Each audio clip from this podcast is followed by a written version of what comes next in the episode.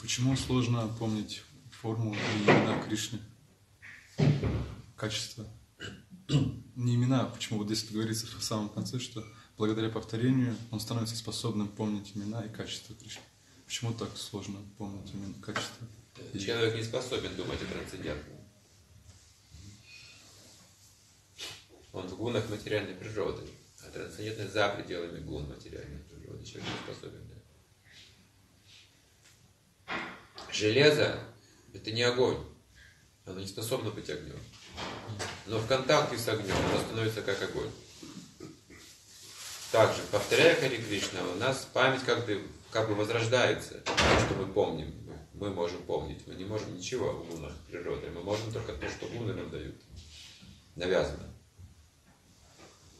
Если у человека есть талант, он может. Нет таланта, он не может. Он подневолен. Наградили, может. Не наградили, не может.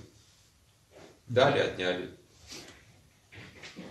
Но Хари Кришна Махамантра как бы пробуждает эту память. Она естественным образом пробуждается. Все усилия вот эти напряженные ума, это гуны материальной природы. Нам сейчас нужно усилия, чтобы помнить Кришну. Как? Через садхана бхакти. Напрямую невозможно. Через садхана бхакти, через процесс воспевания святых имен. Естественно, мы не помнить без усилий.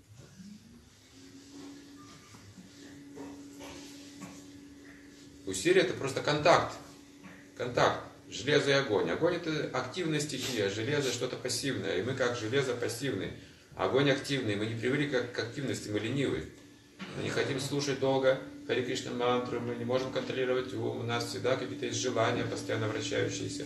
Вот ленивы в этом плане. А огонь, он активен.